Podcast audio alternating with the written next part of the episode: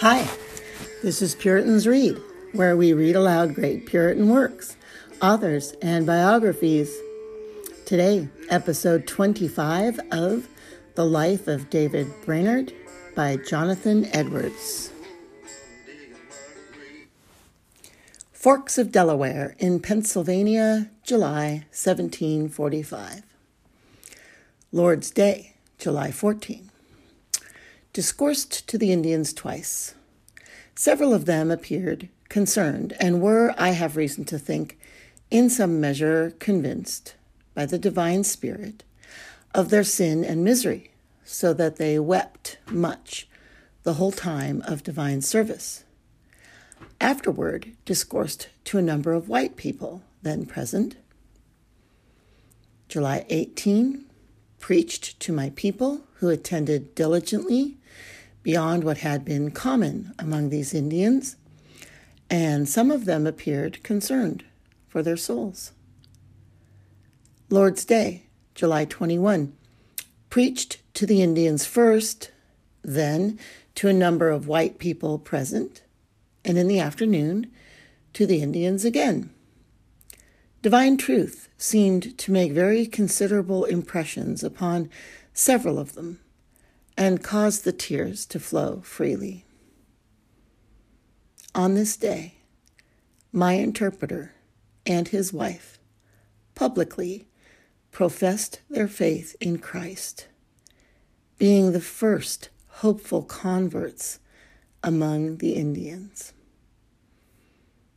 They have both been awakened to a solemn concern for their souls, have to appearance been brought to a sense of their misery and undoneness in themselves, have both appeared to be comforted with divine consolations, and it is apparent that both have passed a great, and I cannot but hope, a saving change.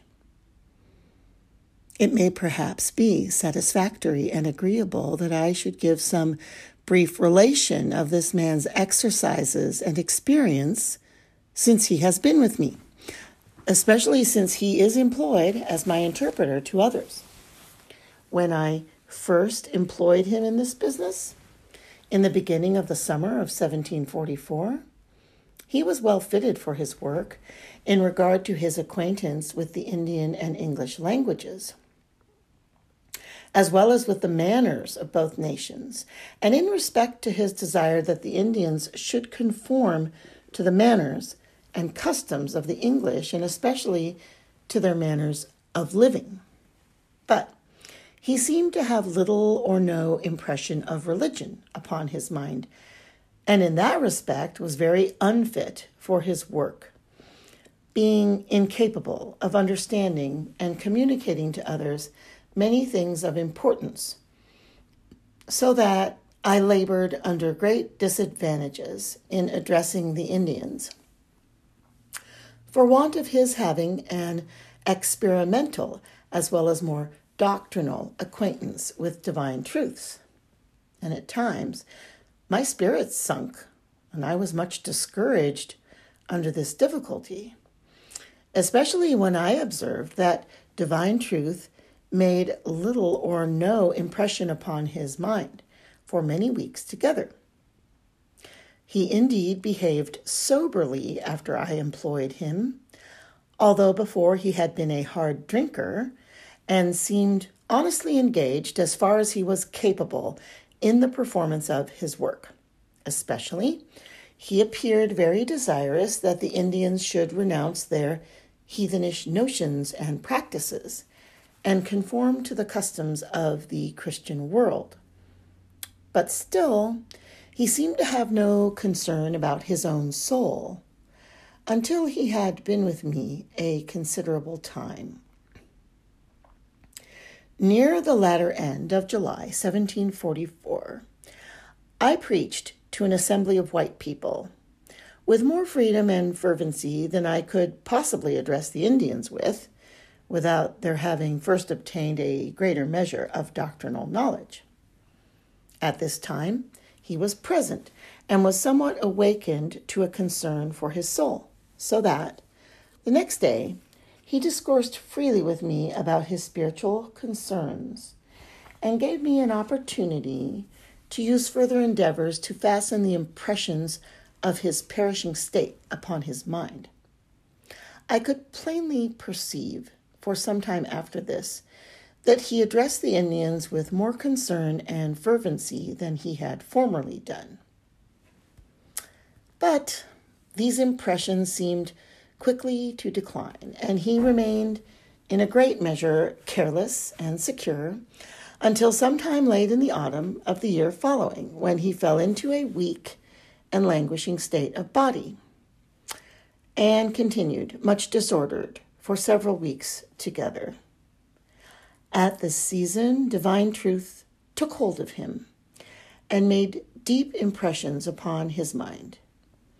He was brought under great concern for his soul and his exercises were not now transient and unsteady, but constant and abiding, so that his mind was burdened from day to day, and it was now his great inquiry what he should do to be saved. This spiritual trouble prevailed until his sleep, in a great measure, departed from him and he had little rest, day or night, but walked about under great pressure of mind, for he was still able to walk, and appeared like another man to his neighbors, who could not but observe his behavior with wonder. After he had been some time under this exercise, while he was striving to obtain mercy, he says there seemed to be an impassable mountain before him. He was pressing toward heaven as he thought, but his way was hedged up with thorns so that he could not stir an inch further. He looked this way and that way, but could find no way at all. He thought if he could but make his way through these thorns and briars, and climb up the first steep pitch of the mountain, that then there might be hope for him. But no way or means could he find to accomplish this.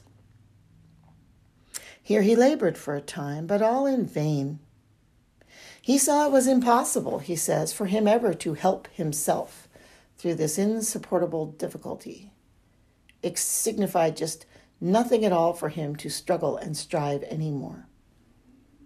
Here he says he gave over striving and felt that it was a gone case with him as to his own power, and that all his attempts were, and forever would be, vain and fruitless. Yet he was more calm and composed under this view of things than he had been while striving to help himself. While he was giving me this account of his exercises, I was not without fears that what he related was but the working of his own imagination, and not the effect of any divine illumination of mind. But before I had time to discover my fears, he added that at this time he felt himself in a miserable and perishing condition that he saw plainly what he had been doing all his days, and that he had never done one good thing, as he expressed it. He knew he was not guilty of some wicked actions of which he knew some others guilty. He had not been accustomed to steal, quarrel, and murder, the latter of which vices are common among the Indians. He likewise knew that he had done many things that were right. He had been kind to his neighbors, etc. But still, his cry was that he had never done one good thing, meaning that he had never done anything from a right principle and with a right view. And now I thought, said he, that I must sink down to hell, that there was no hope for me because I never could do anything that was good. And if God let me alone ever so long, and I should try ever so much, still, I should do nothing but what is bad.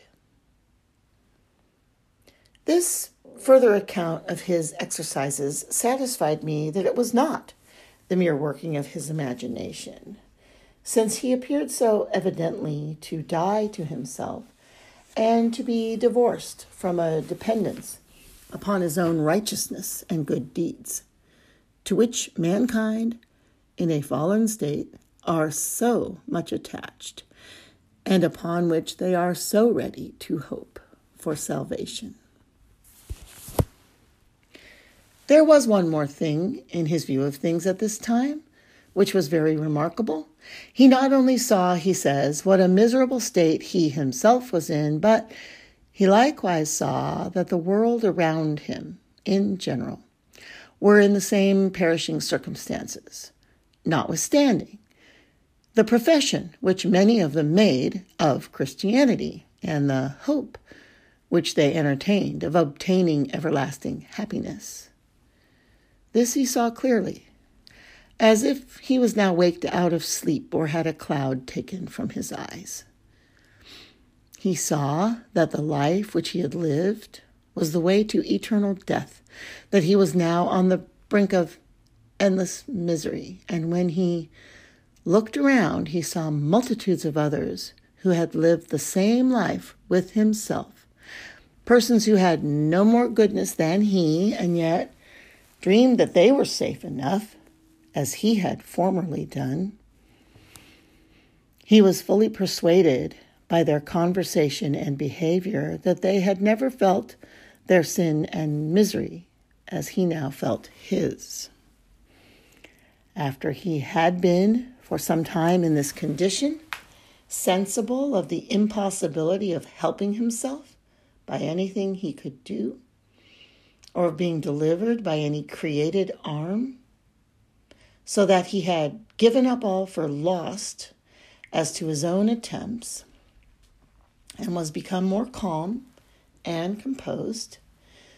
Then he says it was borne in upon his mind as if it had been audibly spoken to him.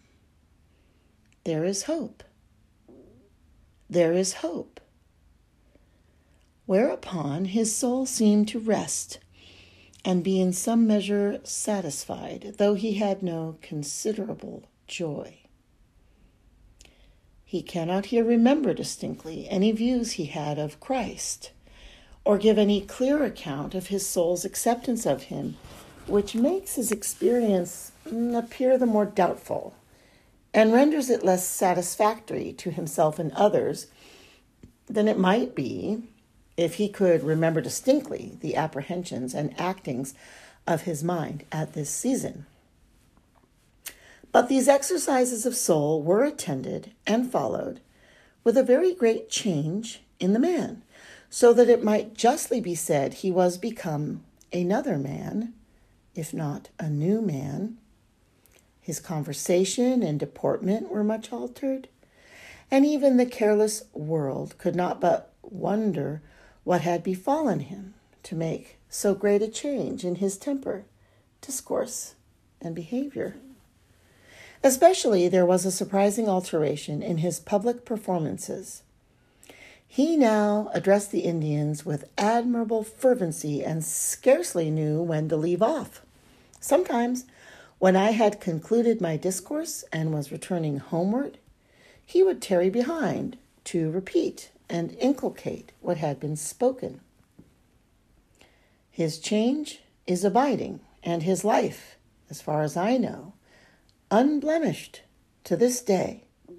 Though it is now more than six months since he experienced this change, in which space of time he has been as much exposed to strong drink as possible, in diverse places where it has been moving as free as water, and yet has never, that I know of, discovered any hankering desire after it.